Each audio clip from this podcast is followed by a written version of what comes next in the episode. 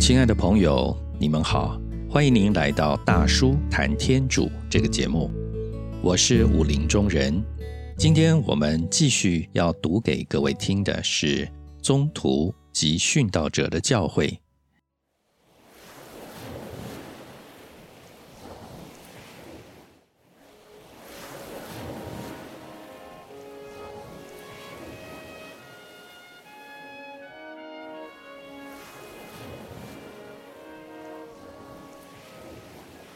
宗徒及殉道者的教诲，第一章。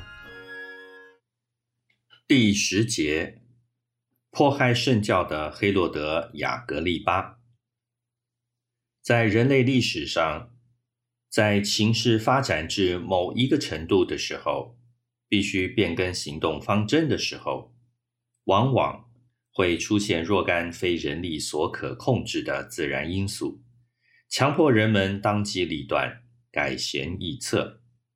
例如，在政治上，国际局势发生变化，必须改定外交政策，结果便因外交政策的变更，自然而然地引起了内政的调整。在初期教会内，情势也是如此。当犹太社会成就的基础动摇的时候，若干客观的因素。促使着教会决定未来发展的方向，促使教会在大同主义与个体主义之间做一个抉择。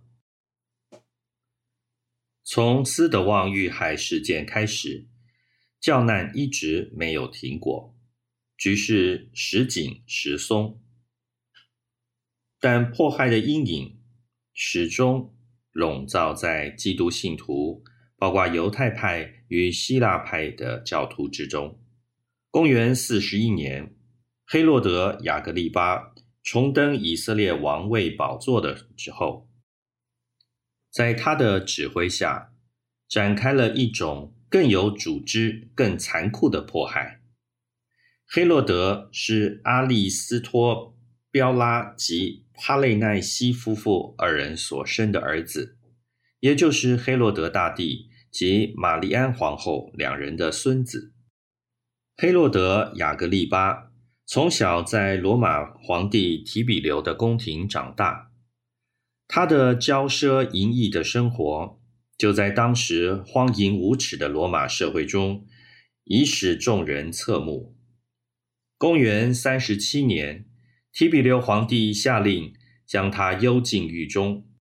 不久之后，之前与他一起常常饮酒作乐的朋友加利果拉荣登大宝，把他释放了出来，并且封他为王，赐他巴勒斯坦北部两省土地作为封邑。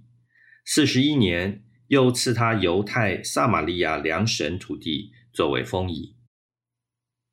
至此，以前黑洛德大帝的王国版图。到现在便全部恢复了。黑洛德·雅各利巴生活虽然极其腐化，人却非常的聪明。为了博取人民欢心，他一到耶路撒冷便伪装对宗教非常的热心。根据弗拉威若瑟的记载，黑洛德进城的时候，遵守梅瑟法律的一切规定。祭献牺牲谢主，并且把一条金链呈现给圣殿。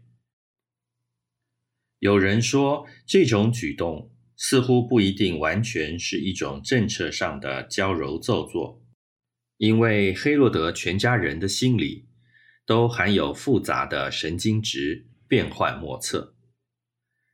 塔尔穆德经书上的记载。黑洛德有一次在庆祝账目节时，依照安息年的习惯，他诵读《生命记》的全部经文。当他念到“不能让一个外国血统的人做你的国王”一句的时候，他想到自己是一个混血的半阿拉伯人，没有资格做神圣的以色列民族的国君，便放声大哭。人民深受感动。向他高喊万岁，以示沉着的热忱拥戴。黑洛德对犹太教的这种热心，说明了他那仇视基督教徒的态度。过去对于传播福音者所施的暴行都是偶然的。黑洛德登基之后，教会才第一次遭遇到有组织的迫害。中途大事录记载，黑洛德亚巴利格迫害教会人士，他命令人用刀砍死若望的弟兄雅各伯。这位雅各伯是戴伯德的儿子。福音里常提起他的名字，这是中途中第一位为真理流血的殉道者。欧瑟伯得自阿历山大黑雅城格勒梦传述的下面一段故事说，便是雅各伯致命时有一桩可歌可泣的插曲，也是后代英雄的殉道者。常在刑场激起的反应。根据欧瑟伯的记载，控告雅各伯的人在法庭作供的时候，深深的为宗徒英勇的态度所感动，当场表示悔罪，皈依了真教。他被判处死刑，和雅各伯共同的解往刑场去正法，在行刑前。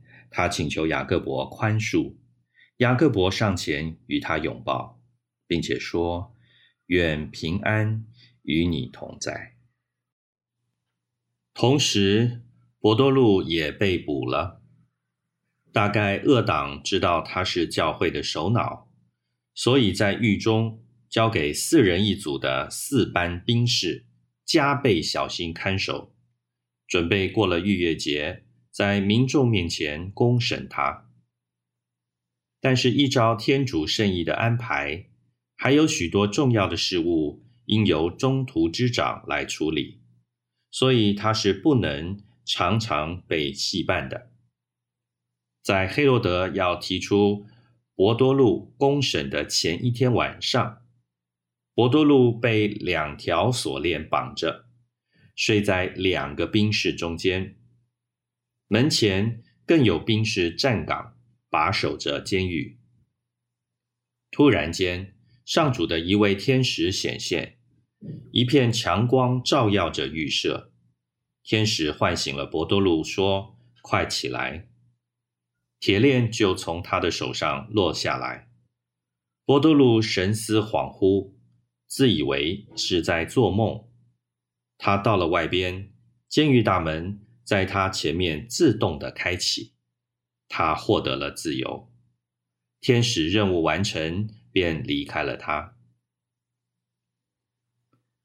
波多鲁沉思片刻，感谢主恩。接着，他穿越小巷，走往马尔古的母亲玛利亚家里。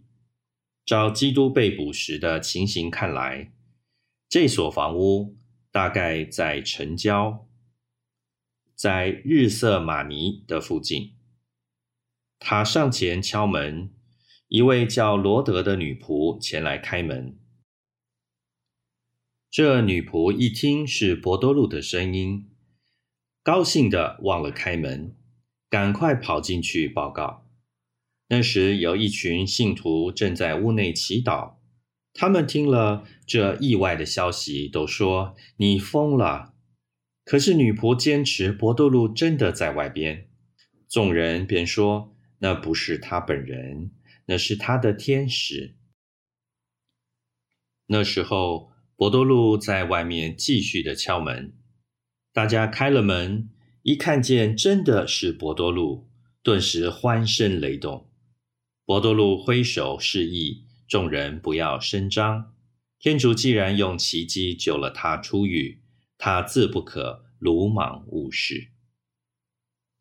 中途大事录的这段记载，叙述的非常的生动，同时告诉我们许多有关初期教会的有趣资料。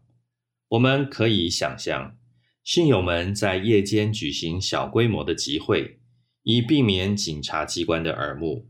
他们的希望完全寄托在天主身上。这些信徒当中，有那位以后著作福音的马尔古，他日后也将是圣保禄的伴侣，随着圣保禄出门传教。中途大事录也记载，伯多禄出狱之后，命令家人立即通知雅各伯及弟兄们。这大概指的是以主的弟兄为首的长老团体，也就是当地教会的正常管理机构。最后，中途大事录又叙述黑洛德发现伯多禄失踪时的失望情形，他怎样被主的天使惩罚。根据历史学家若瑟的记载，他腹痛如绞，被虫咬死。天主为什么用奇迹拯救自己的中仆呢？中途大事录他只有说博多禄出门到别处去，但是基督圣教以后的历史使我们更清楚的了解这件事情的含义，那就是这时天主的圣道。越来越发达。这句话指出了黑洛德的迫害不但没有窒息传教工作，反而帮助了圣教的发展。由于这次教难比以前各次还要严重更多，许多信徒被迫的离开了圣城，往别处去暂避，这样他们很快的能将福音向外传播。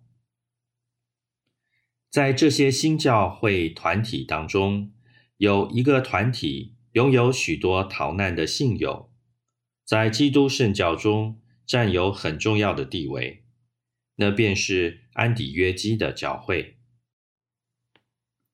根据教会的古老圣传，博多禄也曾驻节该这地方。安底约基是一个希腊的城市。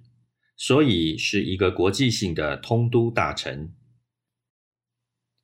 在之后，渐渐的，安底约基代替耶路撒冷成了圣教的首都，这样圣教也渐渐走向国际性的路线了。安底约基教会的建立是圣教历史上一件很重要的事，因为在日后耶路撒冷陷落罗马军队的手中。毁灭无存的时候，安底约基便取而代之，成为新教的中心。